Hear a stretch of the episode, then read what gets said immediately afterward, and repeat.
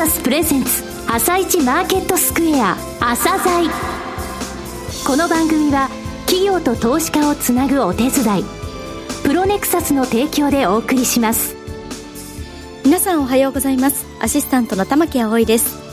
それではスプリングキャピタル代表チーフアナリストの井上哲夫さんと番組を進めてまいります。井上さんよろしくお願いします。よろしくお願いします。今日も楽しみな企業をゲストにお招きしています今日ご紹介する企業は証券コード6543日銭ですはい、え日銭さんですね、はい、今年2月に上場されたんですが、はい、実は歴史がもう70年ある会社さんなんですよ。すね、えー、広告のですね、えー、広告プロモーションの総合会社なんですが、非常に強い業種をお持ちですので、その部分をお聞きください。はい。朝鮮今日の一社です。朝鮮今日の一社。本日は証券コード6543東証ジャスダックスタンダード上場の日銭さんをご紹介いたします。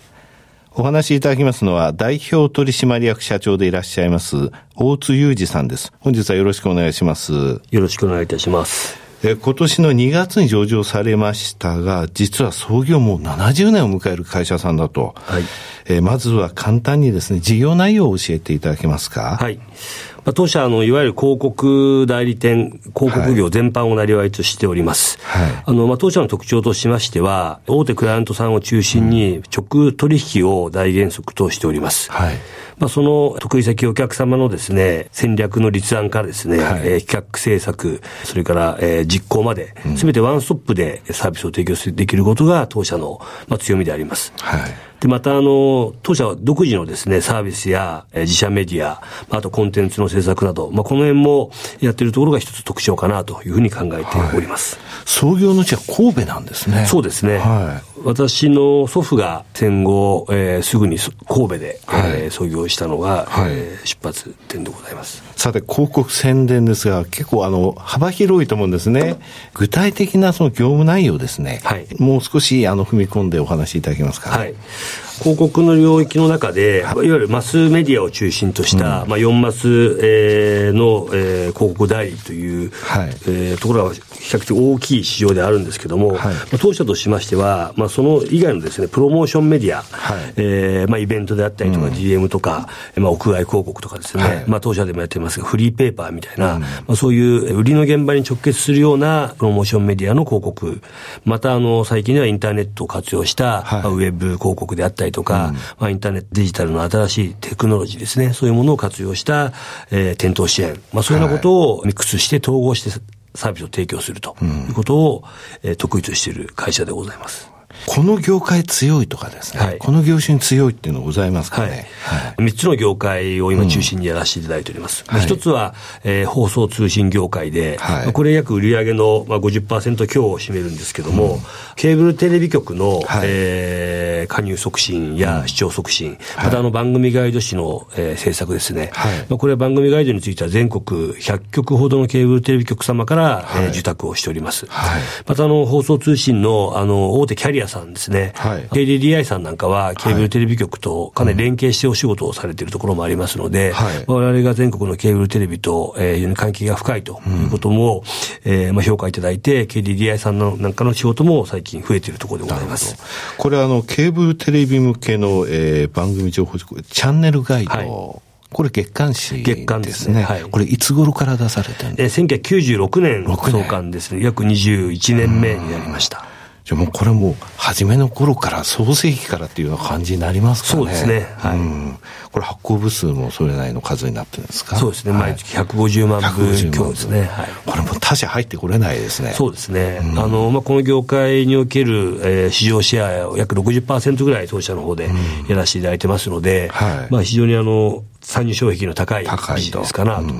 えてます、うんはい、この部分が放送通信業界ですね。はい、えー、その他の部分で住まい暮らし業界、はい、この部分についてもお話しいただけますか、はい、こちらは大手住宅メーカーのヘーベルハウスさんですね、旭化成ホームズさんのお仕事を、えー、中心にやらせていただいております。はい。あの、住宅メーカーさんは、住宅展示場にお客さんを集客させるところから広告宣伝がやっぱり始まるわけですけども、はい、まあその集客するためのテレビ CM であったりとか、うん、新新聞の広告だったりですね、はい、そういうものの制作、えー、実施からですね、あとはその住宅展示場で、えー、まあ模型を使って、住宅の性能をわかりやすく、来場者の方に説明したりとかですね、あとカタログ類なんかもかなり多様なものを作っておりますので、まあその約40年ほど、えー、はい、旭化成さんとの付き合いがある中で、まあ、かなりな部分を、まあ、当社の方で担わせていただいているというところでございます。うん、はい。えー、ヘーベルハウスさんといいますと、ずいぶん前になりますけど、屋上で象が帰るとか、えー、面白いですね、あの、広告とかイベント打たれてますよね。はい。はいまあ、最近だとですね、はい、あの、ヘビルハウスの、あの、フラットな屋上の特徴を生かしてですね、まあ、屋上でアウトドアリビングをやると。テントをしたりとかですね、すね。キャンプのようなことをしたりすることの、うん、まあ、企画なんかは、まあ、当社の方でも今、提案をさせていただいて、はい、あの、実際に、えー、キャンペーン等で実施いただいているところであります。なるほど。そういったものの立案、企画、はい、そうです、実際、あの、展示場などにも随分とあの、えー、広告関係の人がいらっしゃってますけれども、はい、ああいうお仕事もやられてるということですね。なるほど。さて、えー、その他の部分いきますと、医療健康というのがありますけれども、これはどういったことですかね。えっ、ー、と、医療健康大きく2つありましてですね、はい、まあ一つはあの大手製薬メーカーさん向けの、はい、えー、営業支援のお仕事をさせていただいております。うん、製薬メーカーさんは、まあ、MR という営業の方が、あの全国のお医者さん、えーね、医療関係の方との営業をされるわけですけども、はい、まあその活動支援を、うん、まあ当社が、えー、まあ疾患予防の啓発番組等を制作することでですね、うん、MR さんと全国のお医者様、医療機関さんと連携を図るというようなことを実績としてやらせていただいておりまして。となると、これ、クライアントは製薬会社の MR そうですね。ということですね。はいえー、その他、チェーンドラッグストア、はい、こちらの関係でも無料情報誌を行っていると、はい、そうですね。はい。はい、これあの、13年ほど発行しております、キーターというドラッグストア向けの、うん、えー、フリーペーパーなんですが、はい、全国の、えー、約1万点のドラッグストアに向けて、はい、年4回の期間誌になるんですけども、うん。はい、キータというフリーペーパーを、えー、発行しております。はいで、またあの昨年の12月にはですね、この姉妹誌として、まあ、リキータという、えー、フリーペーパー、これも創刊しました。はい。キータは、えー、いわゆる、あの、ドラッグストアに来られる、うん、まあ、主婦や OL の方をターゲットにしてるんですけども、はい、このリキータというのは、うん、そのドラッグストアで、えー、働いている薬剤師さんであったりとか、はい、販売士の方向けの、まあ、プロ向けの情報誌として、はい、まあ、そういう住み分けて、二つの媒体を発行しているところでございます。うん、なるほど。えー、社長ですね、今後の成長戦略、につきましては、どういうふうにお考えになられてますか？はい。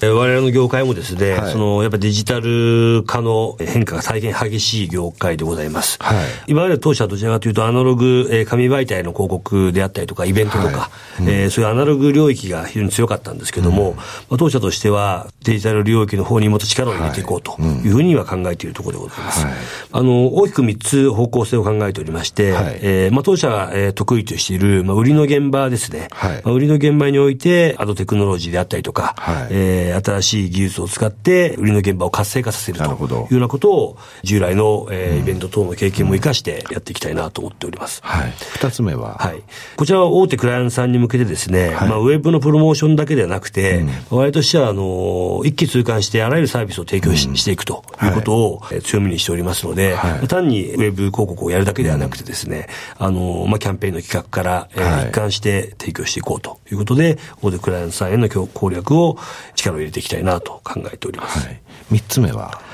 こちらもあの当社の特徴なんですが、はい、あの、まあ、全国のケーブルテレビ局さんを顧客としている関係で、はいね、あの、当社の拠点を、えー、大阪、名古屋にも構えております。うん、現在では全国のケーブルテレビ局様向けに、うん、あの、ウェブマーケティングの、あの、お手伝いをさせていただいているんですけども、はい、まあ、今後は、まあ、その視点等を使ってですね、まあ、地方のお客様に向けて営業を強化していきたいなということも今考えているところでございます。なるほど。全国のケーブルテレビ局を顧客としている強みですね。そこが使えるということになりますね。はい、さて。経営指標でですね、社長が重要視されている、また会社として重要視されているものとか、はい、あと株主還元についてもお話しいただけますか？はい今申し上げました、はい、えー、デジタルへの、えー、注力ということにおきましてはですね、うんはい、まあ、当社としては、えー、売上におけるデジタルの割合を、はい、約30%を、うん、えー、目指しております。はい、まあ、売上としましては、近いうちに100億円の目標を立てておりまして、うん。はい、まあ、100億円でデジタルを、えー、30億仕事をすると。30%ぐらいは、そうですね。での売上と。はい。うん、あとは、えー、営業利益率10%を目指すということを全社として今掲げて、えー、いるところでございます。売上高の成長率も高いですしね、あの10%の、えー、利益率って、それほど御社の場合ですね、もうすぐ届くみたいな、そういうイメージなんですけど、過去の数字を見てみますと、どうですか、社長としては。前期の実績が今営業利益率が8%ぐらいで、はい、えー、まあ、比較的、えー、堅調に利益率上がってきてるんですけども、うん、まあ、ここから、あのー、まあ、我々新しい領域のですね、お客さんであったりとか、はい、まあ、デジタルのところにおいては、まだまだ知見が足りませんので、うん、まあ、そういうところはですね、いかに利益を上げていくのかという、これから今チャレンジをしていきたいなというふうに考えております。はい、えー、株主還元はどうでしょう？はい。えー、これ従来からですね、はい、あの、上場の前から、まあ30%をめどに安定的に株主の皆様に利益還元を行うという方針でやってまいりました。はい、まあ、今後もその配当成功30%を目安に配当していきたいなというふうに考えております。はい。えー、配当金につきましては、はい、えー、前期2017年2月期につきましては38円でございました。はい、えー、当期、えー、18年2月期につきましては、うん、えー、現在42円のですね、計画を、えー、させていただいているところでございます。えー、最後になりましたが、リスナーに向けて一言お願いします。えー、当社今年の2月におかげさまで、はい、えー、ジャスダックに上場させていただきました。まあ、歴史は70年と長い会社ではございますが、まだまだ、えー、社員も若くてですね、はい、えー、非常に挑戦をこれからしていかなきゃいけないというふうに考えております。で、また、あの、IR 等も今後、えー、活発にさせていただきたいと思っておりますので、ご指導のほど、えー、皆様にはお願いをしたいなというふうに思っているところでございます。大津さん、本日はどうもありがとうございました。どうもありがとうございました。今日の一社、日銭でした。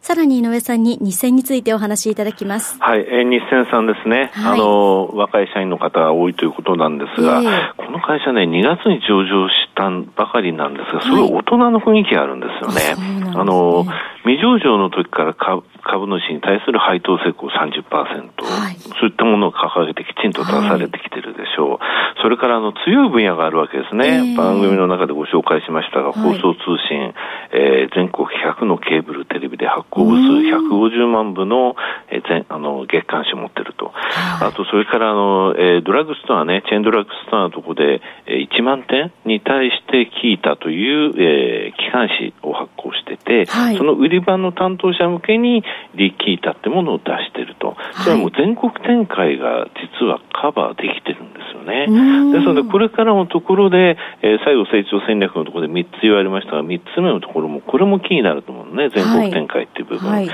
ういったところで1番目のデジタル領域で100億の売り上げ、えー、近々いって、その30%と。もうすでにね、実はその放送通信業界のところでも、はい、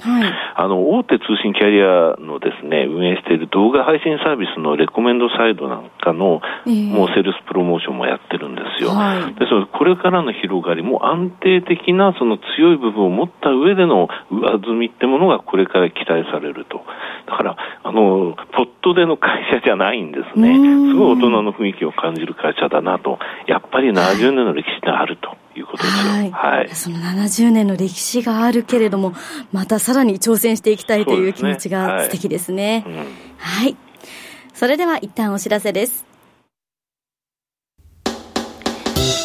企業ディスクロージャー IR 実務支援の専門会社プロネクサス。上場企業のおよそ6割2200社をクライアントに持つ。これはアジア証券印刷の時代から信頼と実績を積み重ねてきたからこそ。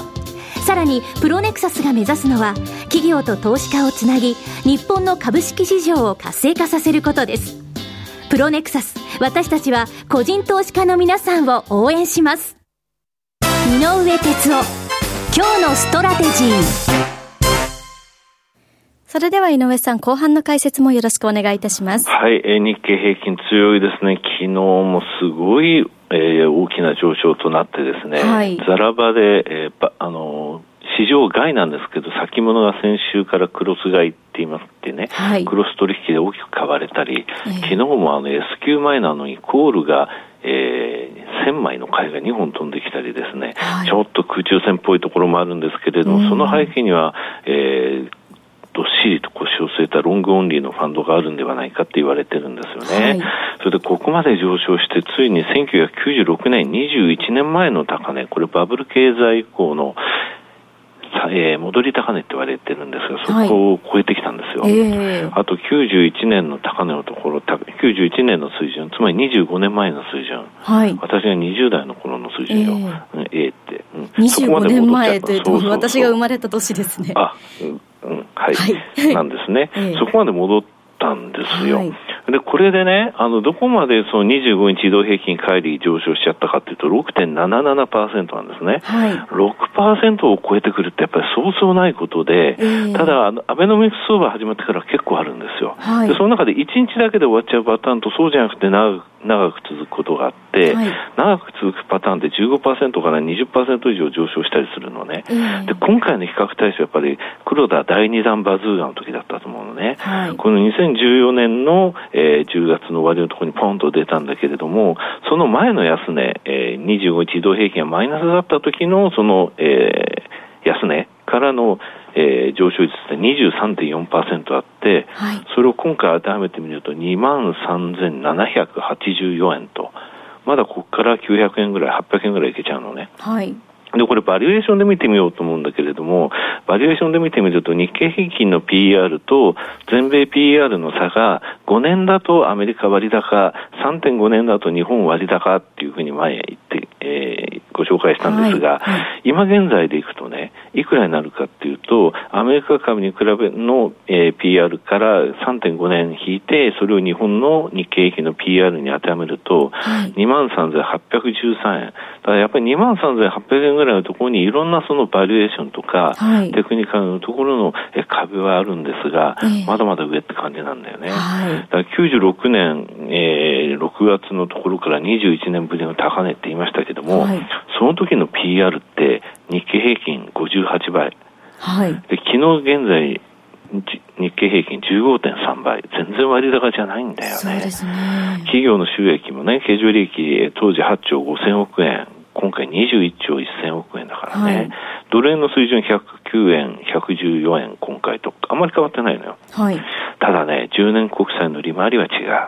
これ10年国債利回りってその当時3.3%だったのね。はい、今0.02%でしょ？やっぱりこれデフレ金融相場ってものは確かにあったと思うの。はい、この10年国債利回りだけは、この、えー、3.3%って取り返すっていうか、それを超えてくるのは、えー、私が生きてる間あるのかしらっていう感じだし、その後もあるのかなというふうには思うんだけれども、はい、えー、株の方については金融相場、そしてドル円があまり変わってなかったでしょ。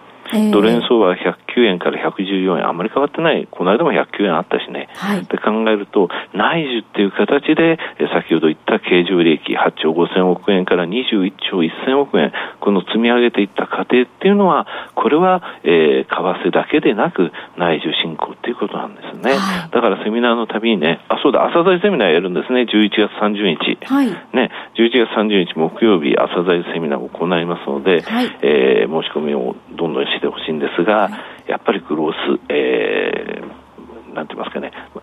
バリュー株の中で成長性の高い銘柄、こういったものも、はい、あの、セミナーのところでも紹介しますが、やはりこの21年間ってのはそういう時代だったんだなと思いますね。はい。井上さん、本日もありがとうございました。また来週もよろしくお願いいたします。